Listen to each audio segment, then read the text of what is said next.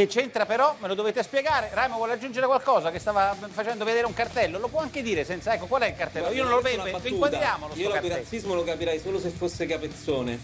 Che ha detto? E io? Io l'autorazzismo lo capirei solo se fossi capezzone.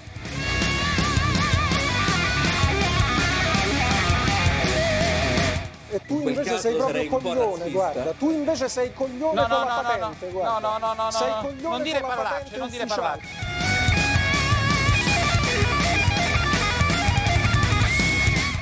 Non dire parolacce. No, ma la, si è presentato. L'idea dell'autorazzismo è proprio un'idea che fa parte di una concezione suprematista bianca. Io ho fatto diversi casi. No, tu sei proprio svalvolato, guarda, sei proprio svalvolato con la patente. Guarda, sei partito male stasera. Hai scritto su Facebook che sei venuto con la pasticca di cianuro, ma ti serve un'altra pastiglia per essere più equilibrato, più civile e per esprimere gli argomenti con un minimo di senso logico e di rispetto per gli altri.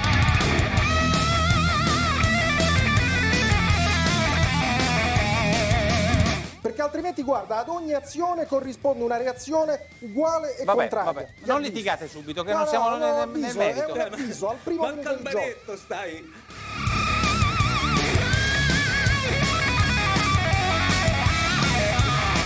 Capezzone, neanche al baretto stai così, cioè, veramente. Io sto facendo un discorso no, molto al baretto ci vai tu con gli amici tuoi, guarda. Vabbè, vabbè, vabbè, vabbè ci no, vai no, con no, Cesare no, Battisti no, che no, difende ci no, vai no, con no, Cesare no, no, no, Battisti, assassino e terrorista per cui tu firmavi gli appelli nel 2004-2005. Scusati davanti Però ai non c'entra, non c'entra, nulla, c'entra, non, c'entra, c'entra. non c'entra nulla questo. Ritorniamo, ritorniamo sul ragionamento che vogliamo fare. Facciamo vedere sto coso, non facciamo i censori anche noi. Se Raimo dice una cosa, facciamola vedere. Eh, Giorgio, eccolo qua. Cosa c'è scritto? Fate una televisione impresentabile. L'unica questione che non capisco è come si possa presentare la televisione, ma questo non è un problema.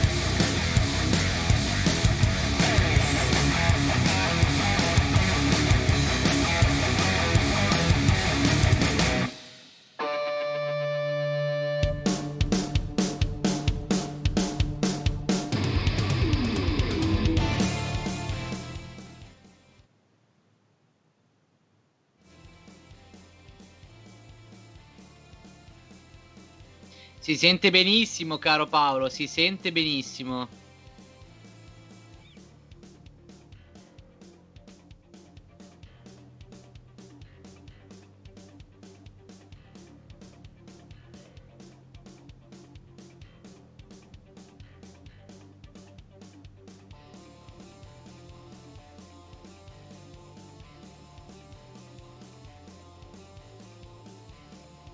Bene Paolo, allora niente, prendo io il comando per dire che siamo alla 25esima puntata di Eurovisione, ma soprattutto siamo alla fine della stagione di Eurovisione. Oggi è l'ultima puntata, ci dispiace, ovviamente vi lasciamo tutti i podcast nel corso dell'anno, li troverete su tutte le nostre piattaforme, Spotify, Apple Podcast, Google Podcast, eccetera. Eh, non vi lasciamo soli sui social, in particolare su Instagram. Continuiamo ad aggiornarvi Sì. sui fatti europei, eh, su quelli diciamo più mainstream e quelli un po' meno conosciuti.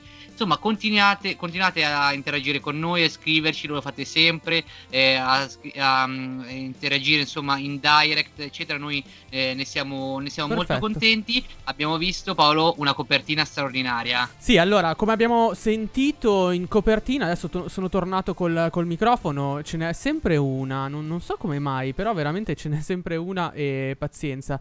È anche Eh, il Paolo, bello però della il diretta. tecnico sei tu, evidentemente io mi farei un paio di domande, Eh, oggettivamente. ma cavolo, ragazzi, non riesco a, a capire. Effettivamente, sì, sono io il tecnico. Beh, insomma, allora, eh, diciamo, diciamoci una cosa. Eh, allora, è il fatto che noi siamo arrivati alla 25esima puntata, è l'ultima puntata di Eurovisione. Speriamo che eh, si senta poi anche eh, decentemente questa puntata. E Fabio, cosa mm, faremo in questa puntata? Faremo le solite cose, faremo il nostro tour d'Europa, avremo il nostro ospite e poi avremo l'ultimo blocco in cui faremo il focus delle notizie più importanti eh, eh, sul, sul tavolo e più importanti diciamo della settimana che riguardano l'Unione Europea. Però allora incominciamo a partire con il tour dell'Europa, Fabio.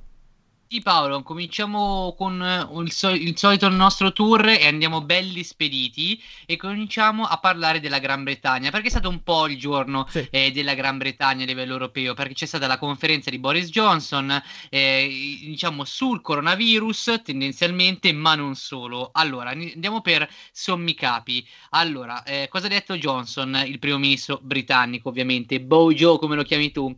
Eh, ha affermato che il governo sta seguendo il suo piano di uscita eh, dal lockdown. Eh, diciamo che a ogni stadio ha facilitato le eh, misure di blocco solo quando eh, era assolutamente sicuro della condizione sanitaria. Ok?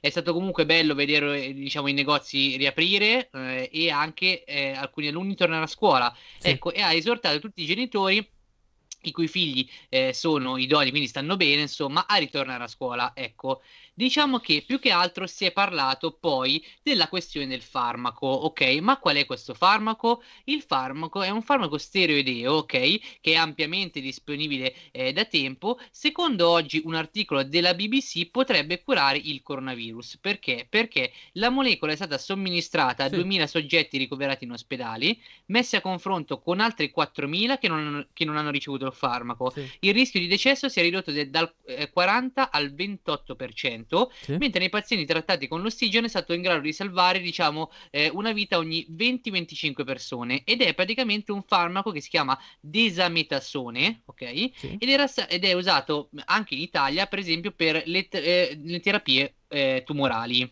Ho capito. E questo è quello che abbiamo da dire sull'Inghilterra. Io dico un, solamente una piccola uh, cosa. Dico che c'è stata in settimana una bella storia e proviene dal mondo del calcio, cioè una storia che riguarda sì. Marcus uh, Rashford. Dove gioca Marcus Bravo, Rashford? Gioca nel Manchester United. quindi una delle squadre più importanti del Regno Unito, dell'Inghilterra, insieme al Chelsea, insieme a, ad altre squadre. Insomma, eh, Rashford è un ragazzo di colore di 22 anni, è un talento, e, insomma è molto amato in patria e adesso sarà ancora più amato in patria perché si sta battendo per estendere il periodo di eh, rilascio dei buoni pasto ai, ai bambini. me. Ecco, ehm, dopo aver promosso una raccolta fondi per regalare 3 milioni di eh, buoni pa- di pasti scusate, a migliaia di bambini eh, di, eh, disagiati di tutto il paese, ecco, eh, durante il lockdown ovviamente eh, sono bambini poveri, quindi eh, vivono in famiglie povere dove i genitori non possono lavorare per il lockdown oppure hanno perso il lavoro. Ecco, Rashford ha fatto questa raccolta fondi, quindi ha dato da mangiare a dei bambini, però diciamo che su un altro binario invece viaggiano le politiche assistenziali del Regno Unito, quindi Boris Johnson ha appunto rilasciato questi buoni pasto. Era accaduto una cosa simile anche in Italia, no? che erano, rilasciate, erano state rilasciate delle cifre da parte dei comuni per le famiglie più bisognose. Ecco, più o meno succede così in Inghilterra. Quindi questi buoni pasto per i ragazzini che eh, vivono in, in povertà. Solo che questi buoni pasto hanno un limite temporale, non verranno estesi in estate, quindi mm, tra eh, il prossimo mese in teoria non sarebbero poi più dovuti essere in circolazione. Però la battaglia di Rashford è stata talmente intensa anche sui social network che ha conquistato il cuore di Boris Johnson che ha deciso di eh, accogliere la sua richiesta e allora i bambini eh, più poveri potranno beneficiare di questi buoni anche in estate, proprio per andare incontro ai problemi del lockdown. Eh, poi Rashford in realtà eh, si, è, eh, si, è, anche lasciato andare un po', ha raccontato un po' anche della sua biografia, del fatto che anche lui è, mm, proviene, da, proveniva, adesso è, è ricco, beh normalmente chi, chi, lavora, chi eh, gioca eh, a calcio a livelli alti, ecco è la Serie A inglese, appunto la Premier League, guadagna molto, però Rashford non ha dimenticato le sue radici di bambino povero e lo ha detto in un'intervista eh, appunto eh, questa settimana. Una bella storia, Fabio, che ci insegna che si può fare sempre di più anche, eh, se, se, se, ehm, anche per eh, le, le, la parte di popolazione più debole. Sì, Paolo, perché poi Rashford è molto amato per questa sua vocazione sociale in Inghilterra. Non è la prima volta eh, che si impegna nel sociale, lo aveva già fatto anche all'inizio del lockdown, distribuendo lui stesso una serie di buoni pasto e eh, proprio prodotti alimentari alle persone più in difficoltà eh, a Manchester insieme con altri giocatori del City, invece il Manchester City, aveva creato questa bellissima iniziativa ed è appunto uno dei ragazzi più amati in Inghilterra, non solo perché è fortissimo, ma anche perché appunto è sempre molto attento a eh, questo aspetto, anche quando in realtà eh, non, non, gli si, non glielo si chiede, insomma, cioè questa cosa è venuta fuori un po' per caso, è stato poi lui ad annunciarla, ma all'inizio era tutto diciamo in sorrina, quindi la beneficenza fatta sotto silenzio. Assolutamente Fabio. Eh, con questa storia però possiamo uscire dall'Inghilterra, quindi varcare il mare e giungere, non lo so, eh, possiamo eh, così eh, planare per un momentino in Francia, però la Francia è un paese che eh, sarà sotto la nostra lente di ingrandimento nel secondo blocco, quindi magari diamo così Fabio due spunti, due, sì. due o tre notizie ecco, eh, che approfondiremo poi nel secondo blocco senza entrare nel dettaglio. Lascio a te la parola Fabio. Sì Paolo, perché diamo giusto due flash. Lunedì ha parlato Macron, eh, ha fatto un discorso, diciamo, chiamiamolo di fine lockdown, di fine pandemia, insomma, di, o meglio di eh, inizio fase 3, possiamo chiamarlo così, sì. ha parlato di tante cose, ha parlato anche e soprattutto di un tema che affronteremo poi eh, con la nostra ospite, già quindi forse avete capito eh, di chi si tratta, eh, ed è il tema del razzismo all'interno delle forze eh, armate, all'interno delle forze di polizia, Macron sostanzialmente ha detto non ci faremo trovare impreparati, nessuno sarà giustificato.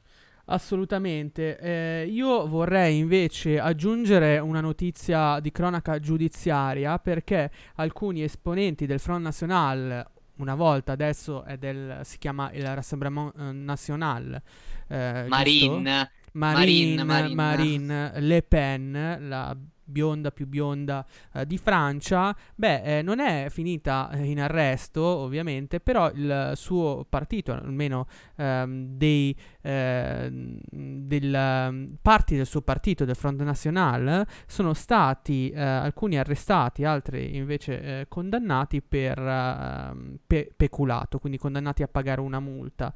E lo ha deciso il governo francese, appunto, ehm, scusa, la, l'ha deciso appunto la, i, i, giudici francesi perché eh, hanno eh, trovato una società che aveva in qualche modo dato dei soldi al partito della uh, Marine Le Pen. Beh, insomma, eh, cos- cos'è successo? È il fatto che ehm, è eh, sotto accusa una società francese che si chiamerebbe la Rival, si chiama la Rival, che è una società amica eh, che ehm, più che altro produceva dei kit elettorali, quindi volantini, poster, si occupava del sito web, solo che eh, questa società non veniva pagata con i soldi privati della Marine Le Pen o di chi fa per lei, ma eh, veniva appunto pagata con i soldi eh, dei contribuenti francesi.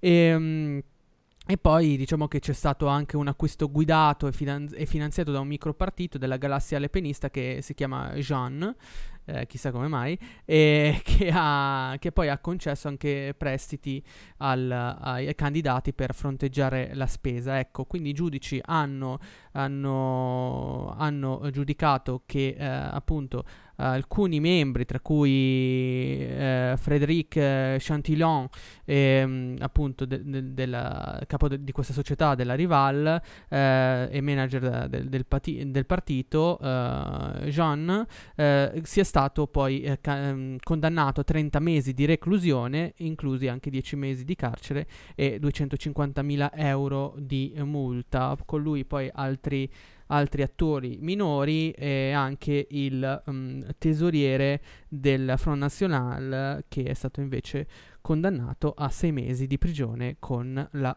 condizionale Fabio questo è ah, quanto quindi ci sono proprio delle condanne eh. sì allora in primo grado scusate non l'ho detto effettivamente Beh. sì è la condanna in, uh, primo, in primo grado sì Allora, eh, Paolo, dopo questa notizia io andrei in Spagna perché è stata una giornata particolare, ok? Sì. Allora, cosa è successo eh, in Spagna? Il Consiglio dei Ministri ha approvato il decreto reale per la creazione del fondo da 16 mila milioni di euro Sì. non rimborsabili per le comunità autonome, ok? Mm. È una borsa ovviamente senza precedenti, servirà a finanziare i territori eh, per le spese mediche ed economiche mh, dovute diciamo al coronavirus. Eh, le comunità territoriali non conoscono effettivamente quanto gli andrà eh, a, a essere versato nelle casse in eh, quattro rate da, tra luglio e dicembre Sì. anche se l'idea è appunto di dare eh, più soldi alle regioni ovviamente più colpite, insomma, ecco, eh, varie reazioni, prima di tutti quelli del ministro delle finanze e eh, portavoce anche dell'esecutivo, ove- ovvero eh, Maria Jesus Montero, che Sì. ha affermato che le comunità che hanno seguito appunto il maggior numero, il maggior impatto da Covid-19 riceveranno un maggior volume di risorse, Sì. ha detto che mh, eh, si, si è detto contento, insomma, il design, cioè come è stata impostata, insomma, eh, la legge risponde ai criteri di uguaglianza ed equità e eh, soprattutto risponde a un volume di risorse eh, molto simili a quello che eh, le comunità avrebbero ricevuto in, eh, in altro modo, insomma. Ecco, diciamo che per farti un'idea di quanti soldi sono, ecco, eh, possiamo eh, dire che praticamente eh, mh, verranno stanziati 9 mila milioni per coprire l'aumento degli investimenti per quanto riguarda la sanità, 2.000 per l'istruzione e 5.000 per la caduta, insomma, dei redditi, ok? Sì. Del- del- insomma, per, di sostegno all'economia, di cui 800 saranno detratti eh, per un nuovo fondo che andrà a ehm, rincarare le casse eh, dell'azienda pubblica di trasporti, perché in Spagna funziona insomma un po' così, ecco. Va bene, eh, io invece ho una notizia su eh, Lewis Hamilton. Ah. Eh, chi è Lewis Hamilton? Magari tanti non lo conoscono, però insomma è un nome Beh, insomma, abbastanza dai. chiacchierato, Eh. sì, appunto. È un pilota di Formula 1, credo della McLaren, se non sbaglio. Mercedes, Mercedes, Mercedes. scusa, scusa, Mercedes, lapsus. Beh, Lewis Hamilton è un pilota appunto della Mercedes di Formula 1, eh, è di colore e, e in queste settimane eh, ne avrete sentito parlare perché si sta battendo per eh, il movimento antirazzista nel mondo, no? Eh, eh, si, è, si è scagliato contro la federazione della Formula 1 dicendo che non hanno fatto abbastanza per condannare il gesto su George Floyd, insomma, eh, ha scatenato un po' di polemiche la, la- la sua accusa, però mh, sembrava tutto finito. Invece eh, Hamilton si scaglia contro la Spagna eh, e si Ah, scaglia proprio co- contro la... contro il paese. No, si scaglia contro la corrida questa volta Ah, che ha definito disgustosa, il che ehm, ha fatto un po' incazzare il ministro, un ministro spagnolo, cioè il ministro spagnolo che si occupa di corride, quindi del ministro della cultura e dello sport, si chiama Jo- eh, José eh, Manuel Rodríguez Uribes, che ha detto che le parole di Hamilton, soprattutto lui ha sottolineato il disgustoso collegato appunto alla corrida, eh, è un, uh, un giudizio fuori luogo ed è- ed- sono parole offensive. Così il ministro della cultura e dello sport spagnolo ha definito l'atteggiamento di Lewis Hamilton, che insomma quindi si, eh, si eh, così eh, rispolvera anche come animalista, come paladino dei diritti degli animali. Eh, Hamilton, però, guarda che ci è andato abbastanza duro sulla corrida perché ha detto: I bambini imparano a torturare e a uccidere a 14 anni. La pubblica istruzione chiude le scuole. Beh, insomma, non credo che. no, poi sinceramente gli spagnoli puoi toccare tutto, ma non la corrida. Diciamo che quelli delle nuove generazioni ancora ancora eh, sono un po' usciti da questa logica, ma soprattutto per gli spagnoli di una certa età la corrida è ancora sacra, quindi se gliela tocchi diventa effettivamente un problema. No, no, ma infatti, oltre ad essere una cosa sacra, è anche. mh, Forse eh, in qualche modo. Sì, è una cosa sacra, però eh, Lewis Hamilton ha fatto un errore, secondo me, cioè non contestualizzare e non creare un dibattito, perché è come quelle cose che succedono anche in Italia per il Palio di Siena, Fabio. Sono eh, tradizioni talmente radicate nella storia che mh, insomma potrebbero effettivamente anche essere criticate, perché insomma non è che piace a tutti vedere un toro infilzato o viceversa.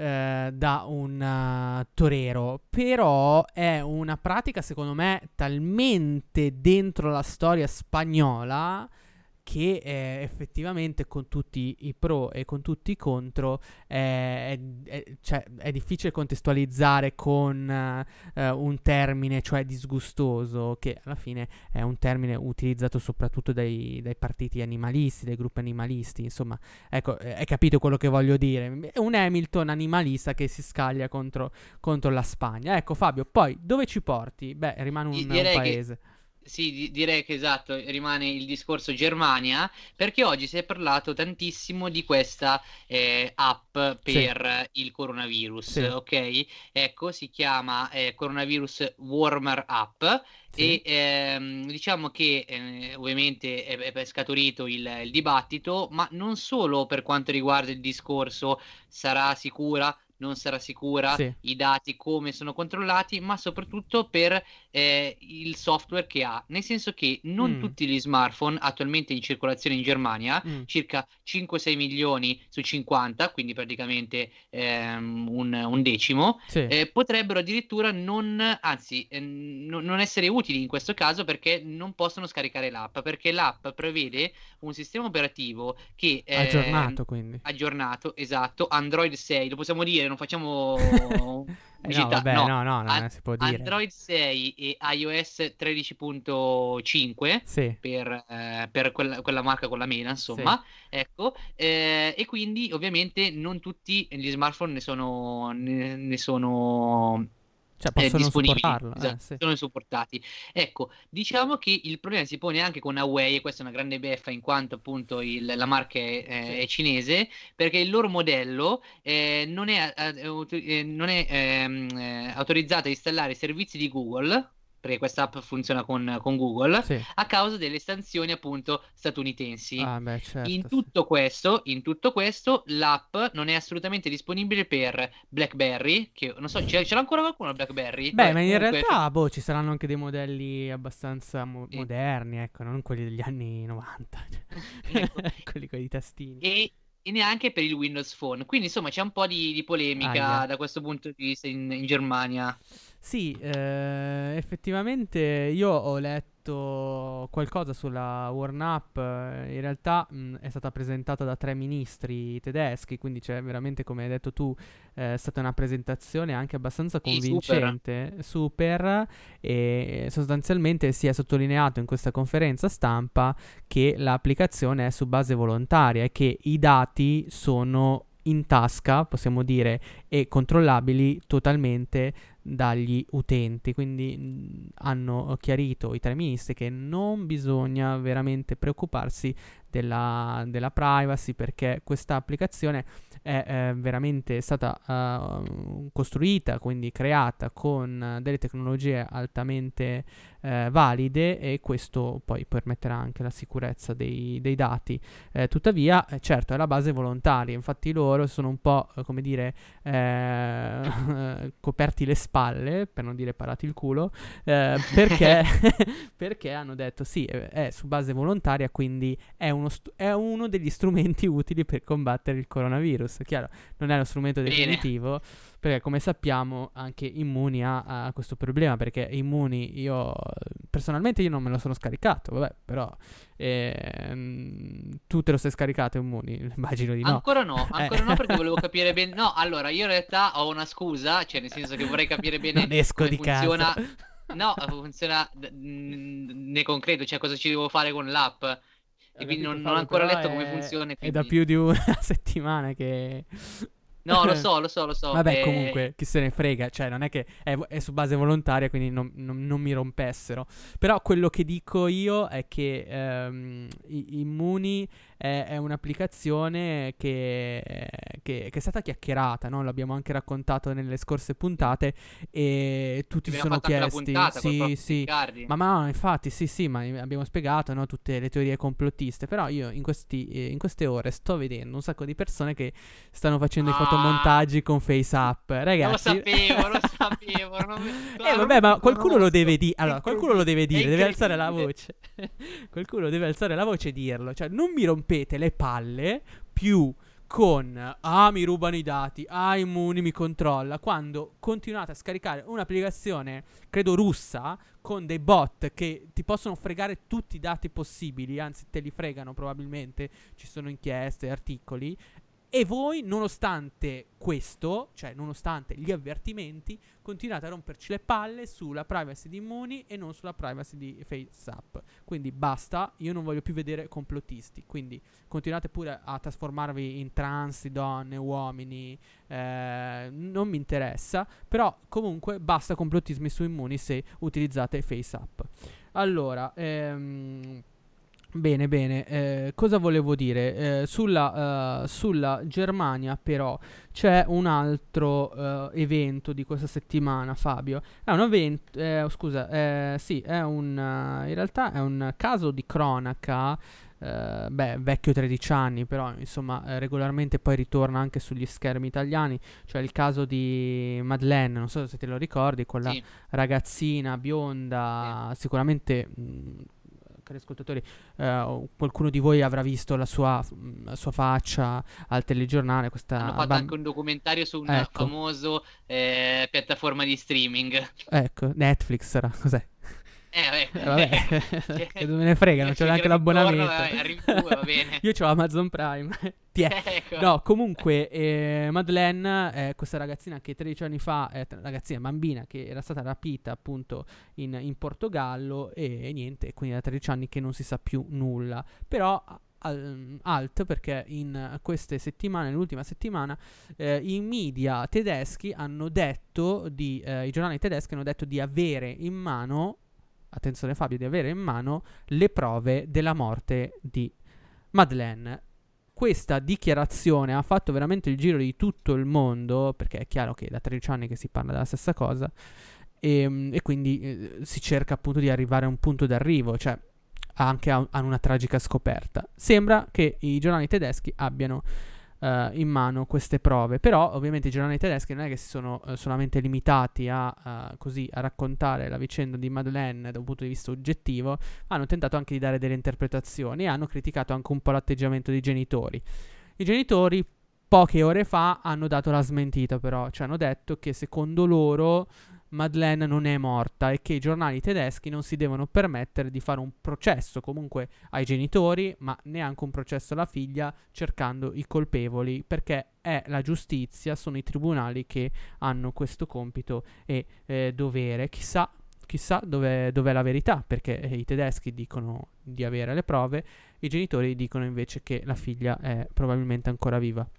Vabbè, comunque, questa era una notizia che volevo dare. Se Paolo, una... Dimmi. Prima di prendere fiato, permettimi un flash perché il Parlamento ungherese, ne abbiamo parlato ah, sì, spesso, certo, sì ha approvato la fine del controverso stato di emergenza dichiarato per combattere eh, la pandemia vabbè, di Covid, sì. di coronavirus. Dove, dove sta l'inganno? Che... Dai, su. Eh no, eh, vabbè, eh, diciamo che aveva, lo ricordiamo, sì. lo stato di emergenza aveva permesso al Premier Orban di governare con decreti per più eh, di, di, due mesi, insomma, innescando sì. una serie di critiche internazionali, ne abbiamo parlato spesso.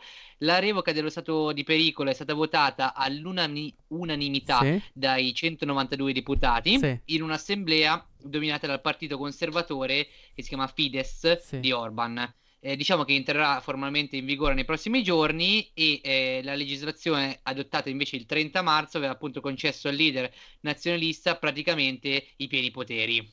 Va bene, va bene, quindi sembra che la situazione eh, per Orban uh, sia cambiata, anche se in realtà ci sono delle valutazioni un po' diverse su, sul fatto se, se abbia davvero lasciato perdere i pieni poteri, però insomma magari eh, ci ritorneremo poi eh, nella prossima stagione se ci saremo ancora.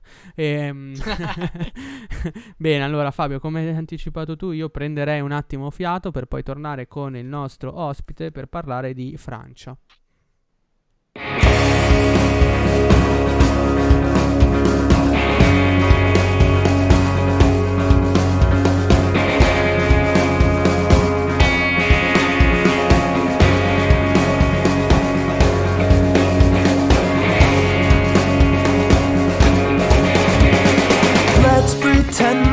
This is real.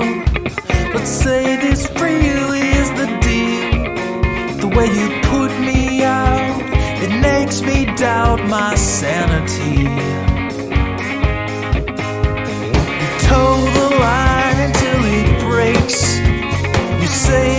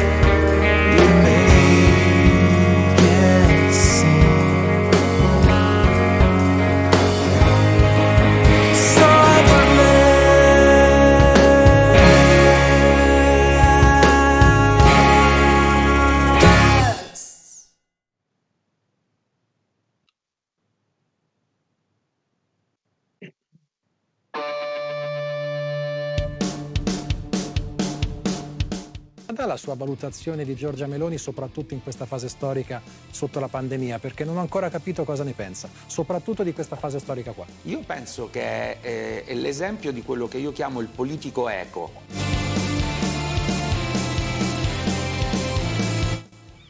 Cioè il politico che, che l'unica cosa che fa è l'eco. Quindi quando Giorgia Meloni va in televisione, me, io vado sempre nello slot dopo perché sono più sfigato perché il partito è più piccolo. Quindi normalmente mi tocca sentirmi anche un pezzo dello slot prima. E quando lei va in televisione, quindi ho ormai un'esperienza notevole su, su Giorgia Meloni, quando va in televisione lei che cosa fa? Dice, ah signora mia, guarda, io stamattina sono uscito, ho visto che c'erano tutti questi senza lavoro, sono così carini queste persone di colore, però stanno senza lavoro a girare e io mi sento insicura. Cioè, la conversazione che uno sente nel bar. Cosa succede? Il problema non è di Giorgia Meloni, di nuovo, io lo voglio dire con grande chiarezza, il problema è dei cittadini che la votano.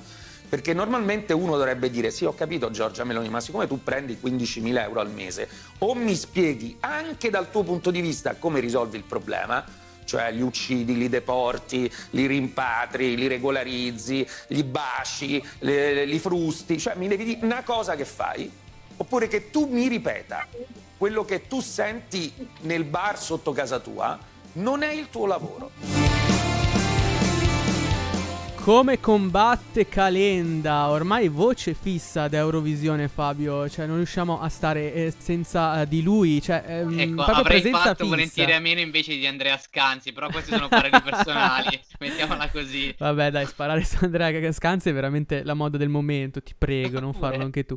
Ah, ok, allora, siamo nel secondo blocco di Eurovisione, Fabio. E come promesso ai nostri ascoltatori, adesso eh, abbiamo un ospite. A te l'introduzione, quindi, Sì, dell'ospite. Paolo, perché siamo liti di riabbracciare, di risalutare un ospite che avevamo già avuto all'inizio di questa quarantena, di questo lockdown, ed è Ginevra van der Floor, che è una, una giornalista, un'attrice eh, che vive a Parigi. Ciao Ginevra, ci senti? Ciao, ciao a tutti, eh, sono contenta di essere di nuovo con voi. Grazie, grazie, anche noi siamo felici di eh, risentirti. Bene Fabio, cosa vogliamo, con cosa vogliamo partire? Perché eh, in Francia stanno accadendo tante di quelle cose che mi, mi sento un po' confuso, quindi non saprei proprio da dove incominciare. Come anticipato nel primo blocco, Paolo, io partirei chiedendo a Ginevra di farci un po' una sorta di riassunto, commento, eh, quindi anche un po' di reazioni del discorso di Macron di lunedì, insomma un discorso importante su due fronti, coronavirus e eh, Black Lives Matter, cioè eh, movimenti antirazzisti. Sì, allora dunque, eh, in realtà è domenica il Sì, discorso domenica, di sì, Macron, scusami. sì, sì. E è stato un discorso che in realtà appunto ha colto un po' di sorpresa, nel senso che era atteso eh, per eh, prima del 22 perché aveva detto che avrebbe dato delle ulteriori informazioni sul eh, quello che qua viene definito deconfinamento e che da voi appunto è fase, fase 2 credo se non ce ne sono state ulteriori. Sì, sì, in realtà è in Ehm, fase 3 adesso. Ecco, e, e invece sì, beh, appunto, e, e- e invece in realtà è stato poi un discorso su ehm, alcune cose di cui non ci si aspettava, come ad esempio il fatto che fondamentalmente si ritorna praticamente alla normalità, le scuole riaprono completamente perché sono già riaperte dal- dall'11 maggio, ma a questo punto eh, diventano obbligatorie, almeno fino a quello che si- mh, qua si definisce college, che sono le medie. Sì? mentre eh, per liceo e università ancora non se ne parla, riaprono i ristoranti e i bar che in realtà sono già completamente riaperti, eh, ma ehm, con eh, quell'escamotage eh, che era possibile soltanto quelli che avevano quelle che qua chiamano la eh, terrazza, che in realtà fa ridere perché è eh, appropriarsi del marciapiede mettendo fuori tutta una serie di tavolini e che erano già pieni. Riaprono i cinema, riaprono pure gli escape game per dirvi, riapre proprio eh, praticamente tutto, appunto, forse con l'unica eccezione di licei e, e, mh, di licei e università.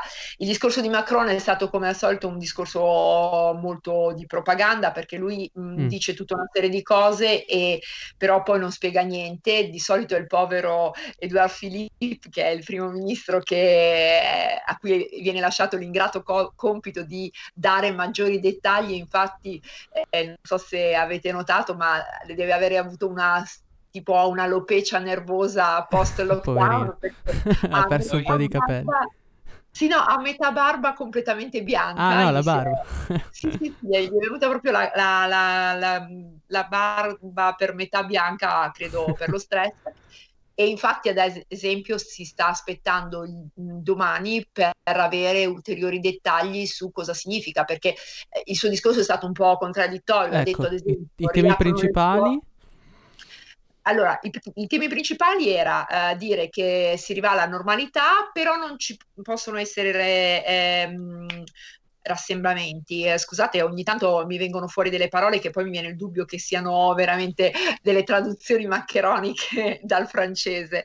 Eh, quindi è ancora di- eh, vietato farsi le riunioni di più di X persone, eh, però poi nella vera realtà tutto il resto, come ad esempio essere in classe, come ad esempio essere al bar, come ad esempio essere al cinema, implica dei posti dove ci sono più di 10 persone, quindi questa cosa non si è molto capita. Ehm, c'è stato tutto un grande discorso sul fatto che ci sia stata una specie di ehm, asse eh, Francia-Germania eh, e del fatto che lui abbia parlato con la Merkel e che si siano messi d'accordo per rilanciare l'Europa Mm. in un altro modo, eh, per essere più autonomi, più uniti come, ehm, come Europa. Si è fatto molto un discorso che lui aveva già fatto, che ha, risuona un po' come un- una specie di, di promozione dell'autarchia, Mm. perché parla molto del fatto appunto del ehm, dover contare su se stessi anche a livello proprio pratico di ehm, non Certo. abbiamo potuto importare una serie di cose, quindi dobbiamo lavorare perché la Francia sia autonoma. Poi però eh, calca la mano sull'Unione Europea, quindi presumibilmente a livello mondiale, visto che evidentemente questa grande crisi rimetterà, credo, in gioco un po' tutta una serie di equilibri, visto anche quello che sta succedendo in America e insomma, viste tutte le- Ecco. le, le varie conseguenze. Senti Ginevra, una cosa Ehm, interessante, eh, prima di passare poi alla- al tema della scuola, è quello che ci interessa è però, lo abbiamo già visto anche nelle scorse puntate, mh, come l'Europa ha reagito all'uccisione eh, di eh, Floyd. Ecco, eh, quello che ci eh, chiediamo è come la Francia appunto ha reagito a questo, a questo omicidio, se anche in Francia c'è stato un assalto alle statue, perché in, in Italia, anche nelle ultime ore, l'assalto alla statua de- di Montanelli con la vernice, eccetera. Se c'è questa voglia di, di- di abbattere, di abbattere il passato e mh, poi ti volevo chiedere un'altra cosa, se avevi sentito della proposta di eh, vietare alla polizia di utilizzare quella manovra, ovvero il ginocchio sul, sul collo. Sì, sì, eh, appunto, che poi è stata, ti- è stata ri- ritirata questa proposta, mi sembra, nelle- in queste ore. Sì, allora, ehm, in effetti eh, avete sicuramente sentito della grande manifestazione, ce n'è stata il 2 giugno e poi dopo eh, sabato scorso anche, ehm, in cui ehm, si è in qualche modo associato eh, il Black Lives Matter e tutte le manifestazioni che si stanno eh, svolgendo in tutto il mondo eh, per George Floyd a un fatto che invece è propriamente francese, che risale al 2016 e che è l'uccisione di Adama eh, Traoré, Sì. Di cui non so se sapete già tutto. Ne eh, abbiamo parlato annuncia- cioè, s- spiegando un pochettino la, la storia settimana scorsa, però mh, dacci una rinfrescata più che altro appunto sul, eh, su come in settimana è tornato caldo il tema. Sì, è tornato calmo nella, caldo nella realtà perché eh, c'è stato alla fine di maggio eh, un eh, ulteriore, ehm, è uscito fuori il, referto che una volta ancora ehm, in pratica confutava la versione della famiglia e dell'avvocato della famiglia e eh, considerava che ci fosse stato un eh, disfunzionamento cardiaco dovuto al fatto che aveva presumibilmente dai- da- da- dalle analisi fumato eh, cannabis che aveva eh, un po' come con George Floyd, eh, diciamo che eh, la scusa e la giustificazione che normalmente è- viene tirata fuori in modo ehm, ufficiale da chi difende appunto la, la versione ufficiale è che non è stata eh, una violenza della polizia, ma è stato eh, causato da un arresto cardiaco, da, una, da, da, appunto da, da un malfunzionamento che prescindeva, quindi in, in pratica era iperstressato, ha Certo. pure probabilmente fumato la qualsiasi, ergo non sono eh, i poliziotti ad aver causato la sua morte, ma è stato più o meno lui perché era stressato, perché correva e perché allora poteva evitare di correre quando la, la polizia l'ha, form- l'ha fermato. Eh, poiché nella realtà questo ricorda eh, molto da vicino tutta quella la polemica che si è fatta con George Floyd e il fatto che anche lì avessero cercato di dire anche in questo caso che c'era in, in droga eh, nel corpo che aveva delle, delle problematiche problematiche, adesso non, non ricordo se a livello cardiaco Sì. o eh, però eh, quindi in pratica sembra un po' una specie di copione eh, che viene tirato fuori in queste situazioni e poiché proprio ehm, il 29 maggio è uscito fuori eh, questo referto che è stato invece poi confutato da, eh, da, una, ehm, da un'analisi richiesta dalla, dalla famiglia, eh, è ri- ritornato, ehm, è ritornato un pro- in pratica il, eh, la questione e ehm, l'associazione che eh, si chiama Vérité pour Adama ehm, ha chiesto di fare un- una specie di eh, sit-in davanti al, al tribunale, ma eh, nella realtà questa manifestazione che era eh, prevista essere diciamo molto molto esigua eh, è diventata una manifestazione di 20.000 persone all'incirca. Ehm, forse anche di più perché appunto in questi casi i dati non, non si sa mai eh, i dati ufficiali tendono a minimizzare i dati degli organizzatori Ecco, tendono a Proprio per ingrandire questo volevo chiederti una cosa. Eh, secondo te quanto può essere forte questo tipo di movimento? Nel senso che noi ov- ovviamente abbiamo in mente le immagini eh, degli Stati Uniti in Sì. un contesto assolutamente diverso. In Italia ci sono state delle manifestazioni importanti, per esempio a Roma, eh, in Piazza del Popolo, eh, c'erano mi- mm, insomma un buon numero di persone. Più che altro in Francia, secondo te, che forza ha questo movimento e dove eventualmente potrà arrivare? Nel senso, sarà destinata a una- sorta di periodo, questo periodo, e si infrangerà, insomma, eh, tra poco, oppure potrebbe avere degli sviluppi, secondo te?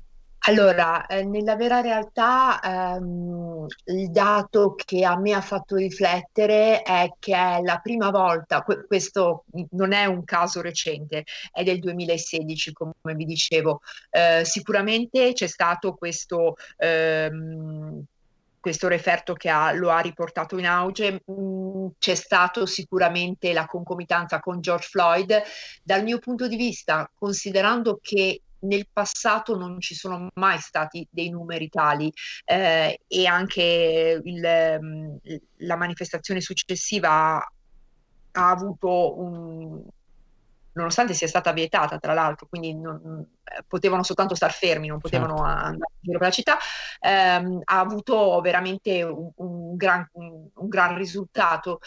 Nella vera realtà io quello che penso è che eh, se non ci fosse stato il lockdown, eh, non credo che ci sarebbe stato questo stesso, eh, questa stessa presenza. Quindi il mio dubbio è che ehm, nella Mm. realtà eh, sia in qualche modo eh, connesso eh, al malcontento eh, e- quindi se, se sicuramente questa è una causa sentita da una parte delle persone che manifestano, Sì. eh, l'altra parte è lì soltanto perché per un motivo, cioè per una serie di motivi, eh, non ce la fa più. Ehm, Ok. in Francia, in È, Francia la è la situazione classica cosa che si allarga un po' a macchia d'olio, diciamo. Sì, discon- Sì. sì, sì, eh, Sì, diciamo problematiche credo- sociali. Sì, e credo che, che in realtà la stessa cosa è anche, eh, anche in America, perché evidentemente eh, io trovo che sia stata ancora più brutale il- la reazione a George Floyd proprio perché eh, quel video ti impediva di girare gli occhi dall'altra parte, eh, cosa che invece è quasi sempre possibile perché ci sono sempre le varie eh, versioni e quindi insomma eh, non- non- non- non puoi mai dire Beh, questo ci fa riflettere, come dicevi tu, Ginevra, anche sulla potenza delle immagini, anche su, cioè, sulla potenza anche di un video eh, girato da una persona qualunque e non una produzione giornalistica, perché alla fine eh, Beh, l'omicidio... questo poi è il grande, ehm, grande lato positivo e anche il grande problema per quelli che invece devono gestire l'informazione eh, del, del- momento attuale, perché comunque è molto più facile mascherare quando, eh, quando racconti, quando poi magari le tue le testimonianze cambiano e non si sa mai se sono cambiate perché sono state spinte a cambiare, quando eh, da una parte c'è l'autorità della eh, dell'istituzione, dall'altra ci sono comunque persone che hanno comunque spesso ehm, dei precedenti e quindi Certo. tendono a essere scredi- meno credibili, non è un caso, io credo che venga sempre comunque sottolineato il fatto che eh, abbiano, ehm, abbiano preso droghe perché comunque eh, questo agli occhi di una parte dell'opinione pubblica li scredita. Credo che sia stato ad esempio anche molto forte eh, in America il fatto che eh, sia stato spinto un 75enne bianco Eh, sì. per eh, rendere evidente la violenza della polizia e il fatto che inevitabilmente eh, quando c'è eh, qualcuno al potere come Trump mh, si sentano autorizzati ad avere certi a- modalità utilizzare certi sistemi. E, e quindi diciamo che, eh, non so come dire, in America l'idea che ho avuto è che effettivamente non, non- non se ne possa più perché è da tempo che, che comunque c'è questo tipo di anche discriminazione e perché comunque in generale invece la, la polizia un po' ovunque ehm, ha dei, dei modi anche, anche in Italia abbiamo dei ricordi eh, più o meno recenti, nel senso che da eh, insomma di recente c'è stato il caso Sì, eh, e- e- esatto. e, e prima ancora insomma c'era scattato tutto il, il clamore del G8 di- e, e come sempre eh, quando c'è qualcuno al potere che in qualche modo sembra autorizzare eh, il ritorno alle maniere forti evidentemente queste cose ehm, esplodono ancora di più però ad esempio in Italia io questo poi me lo potete dire voi perché ehm, mi rendo conto spesso quando sento amici italiani che ehm, non essere in un paese ti fa vivere le cose effettivamente in modo diverso, anche se magari ti tieni informato, però Certo. eh, le, le vivi effettivamente appunto eh, un po' per inter- interposta persona, quindi magari non l'ho vissuta. Non, non ho una giusta visione io, però ad esempio anche il fatto della statua di Montanelli è comunque un qualcosa di cui c'è già stato, eh, se ne è già parlato un sacco, ci sono già stati ehm, e, e- e spesso ritorna eh, come, come, come si dice, insomma, come eh, motivo di, di- di discussione o in questo caso anche eh, di forte, non so, non saprei come chiamarla, non direi neanche che si possa definire critica. Ehm, Sì, una sorta di revisionismo, eh, però con gli occhi del 2020, quindi eh, insomma è anche... anche per dire, anche c'è molto parlare, no, del HBO che mette il cartello Ah, davanti sì. al vento. Cioè, eh, io ho l'idea che ehm, ci siano determinate cose che ormai non sono più tollerabili, ma che ehm, il, il sentimento di, ehm, di essere stanchi eh, di, di- di situazioni pesanti sia prescinda dalla... cioè, io trovo che queste situazioni nella realtà sono state la goccia, ma il, il vero, ehm, la vera ragione per cui poi sono esplose è che il vaso era parecchio colmo. Perfetto. Grazie mille davvero Ginevra, ti ringraziamo, è stato un piacere come sempre. Non so poi se siete d'accordo o meno, ecco. Sì, cioè, allora, ehm, ti, ti direi che, sai, è, è sempre difficile avere un occhio del 2020 per fatti che sono successi ehm, eh, 90 anni, 80 anni, 100 anni fa. Eh, bene, diciamo, diciamo che eh, giudicare la storia con gli occhi attuali è sempre, secondo me, è sempre una cosa da fare con molto, molto tatto. Si può fare, ma devi avere una conoscenza tale del periodo, del contesto, dei fatti, eccetera, che eh, ti permettano di, di esprimere dei giudizi sensati, ecco, perché se no gridare sempre eh, al, al lupo al lupo, mm, insomma, non, No, più che altro non- io non non capisco, sì, io non capisco la praticità di, mm, di queste, eh, di queste proteste, cioè la vernice rossa su Montanelli non, non servirà a combattere il razzismo, cioè anche quando la statua verrà rimossa, eh, noi, possiamo, noi possiamo strumentalizzare la storia di qualsiasi personaggio con le sue luci, con le sue ombre. Ovviamente, per rimanere nell'ambito di Montanelli, quella statua è messa lì per il valore poi eh, giornalistico che eh, ovviamente sui social adesso viene messo in discussione, o, sappiamo come, sono i discorsi dei social.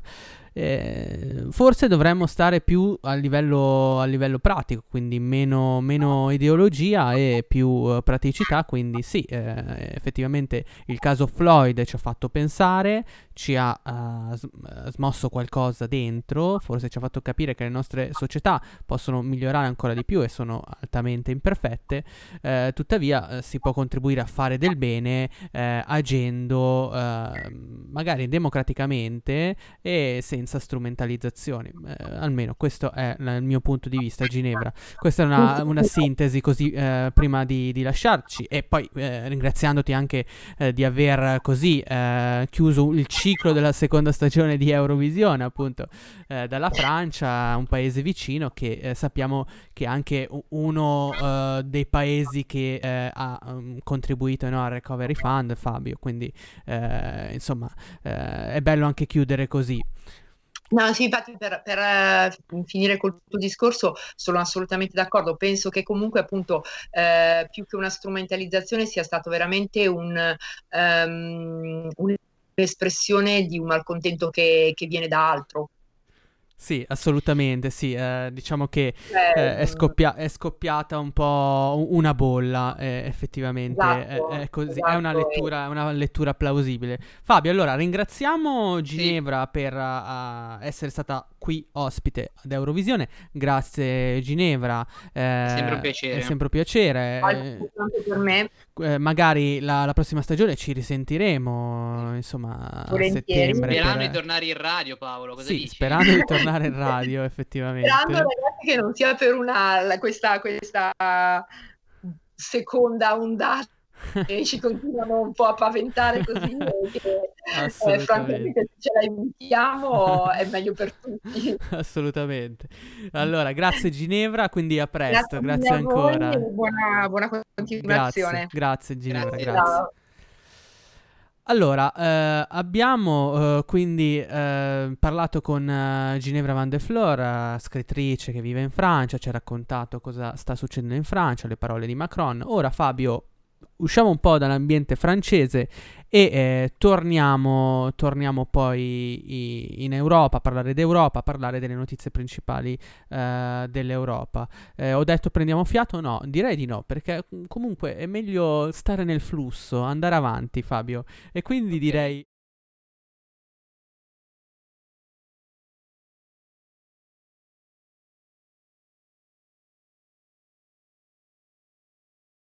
Um, devo un attimo tornare indietro perché ovviamente abbiamo dei problemi tecnici con il mio microfono. Fabio, introduci un attimo tu il, bene, il, ter- il terzo blocco. Ti, ti, vengo, ti, vengo, ti vengo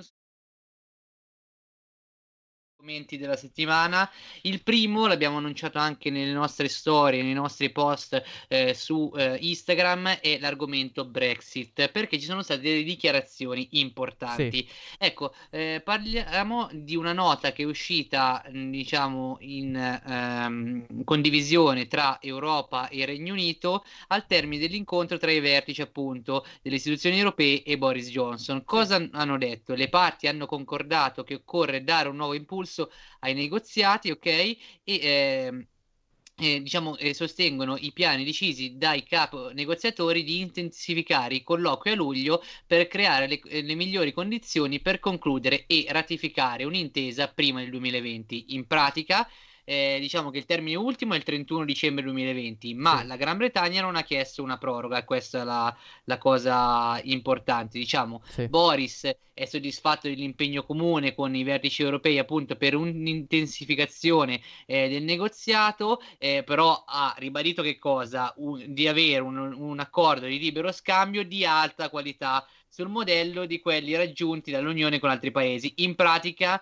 sì, è vero, eh, intensifichiamo, ma non cediamo neanche di eh, un millimetro, diciamo. Però il Mm. Regno Unito e l'Unione Europea hanno delle ottime possibilità di raggiungere un accordo sul libero scambio post-Brexit entro appunto la scadenza di fine anno, però ci deve essere una condizione, ovvero le due parti si devono concentrare davvero adesso sul negoziato. Ok, c'è stato il coronavirus, va bene la pandemia, ma adesso bisogna quagliare, dice Boris, e che eh, devono andare avanti su quello che c'è ancora da fare, perché dice c'è ancora tanto da fare. Sì, c'è ancora tanto da fare. ehm, come hai ricordato tu, è una notizia.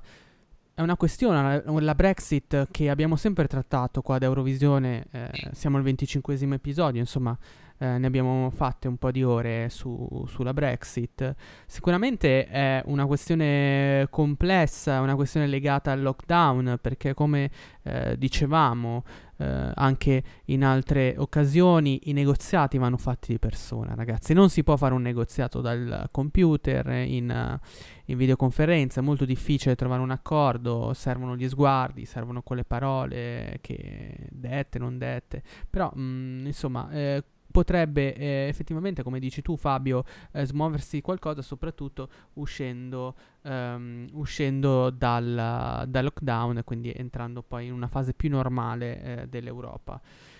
Allora, adesso eh, in realtà andiamo, eh, quindi spostiamoci su un altro tema, un tema che è molto importante per l'Europa perché è un tema legato agli affari esteri, quindi ci sarà di mezzo il nostro caro eh, amico Joseph Borrell, alto commissario degli affari Bravo. esteri.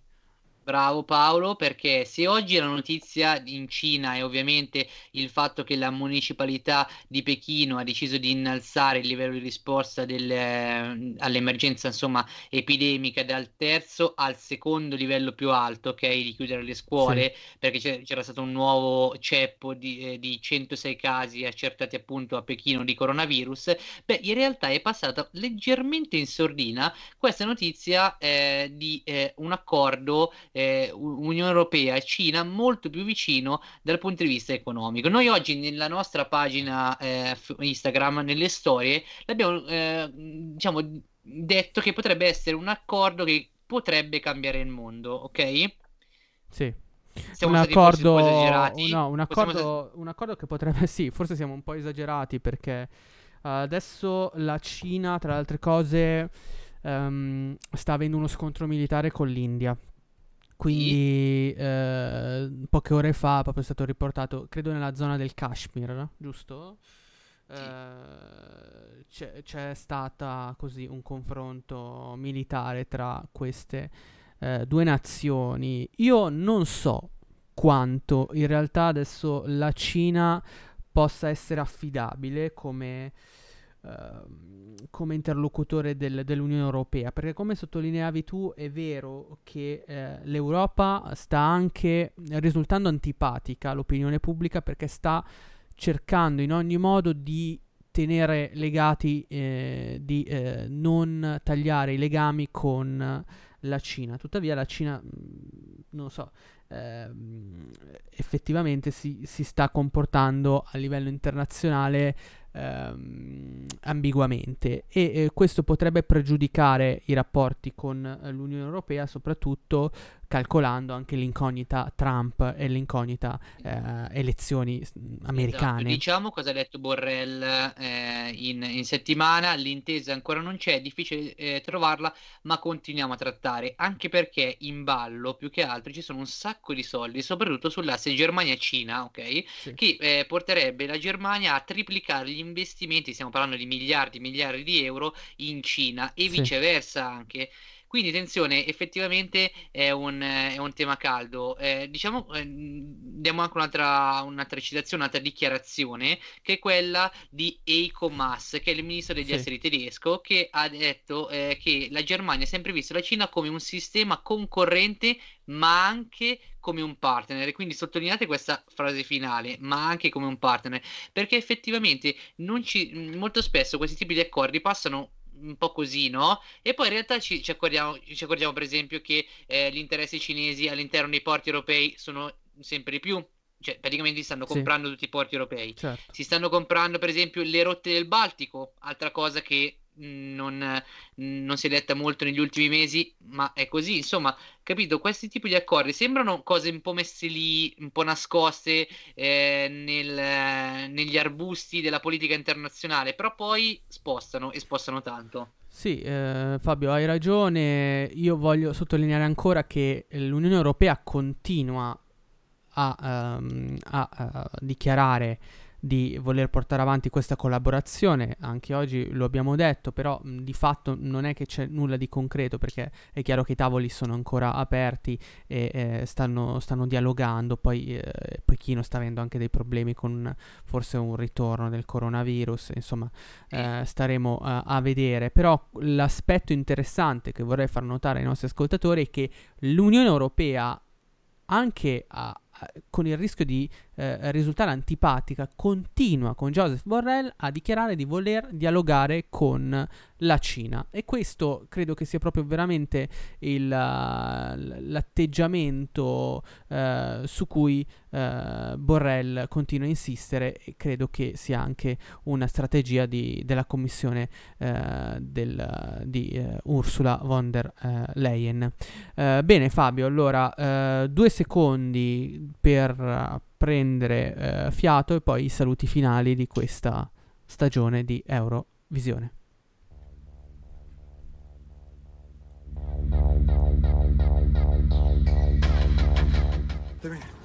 C'ho il fiatone, saluto Rosa, saluto Anna Maria, saluto Nadia, saluto Antonio. Vediamo che c'è qua sul tetto. Madonna, sto gabbiano.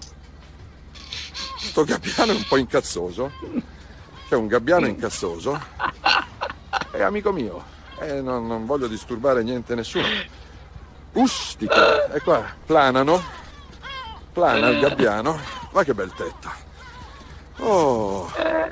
Come sto io non voglio disturbare nessuno, però ripeto, se i rifiuti fossero tolti dalle strade, non rimanessero lì a marcire, non ci sarebbero questi esseri di, di- di dimensioni gigantesche, irritati. Arriva anche Luca che sfida la paura di questi pterodattili che a me piacciono anche in spiaggia, però qua diciamo sono un pochino più, un pochino più aggressivi.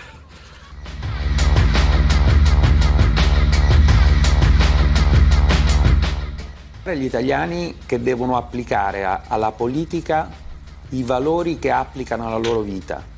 Cioè sapere per esempio che uno come Matteo Salvini che non ha mai fatto il suo lavoro in tutta la sua vita e non ha nessuna competenza dimostrata in nulla, che è stato poco serio in tutte le cose che ha fatto, non lo voti a prescindere che tu sia di destra, di sinistra, di estrema destra o di centro. Esattamente come non daresti credito a un amico che si comportasse come lui si è comportato, esattamente come non gli affideresti il tuo bar da gestire.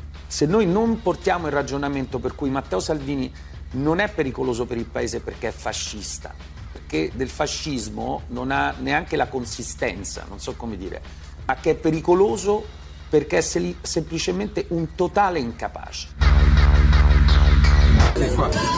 Piccolo grande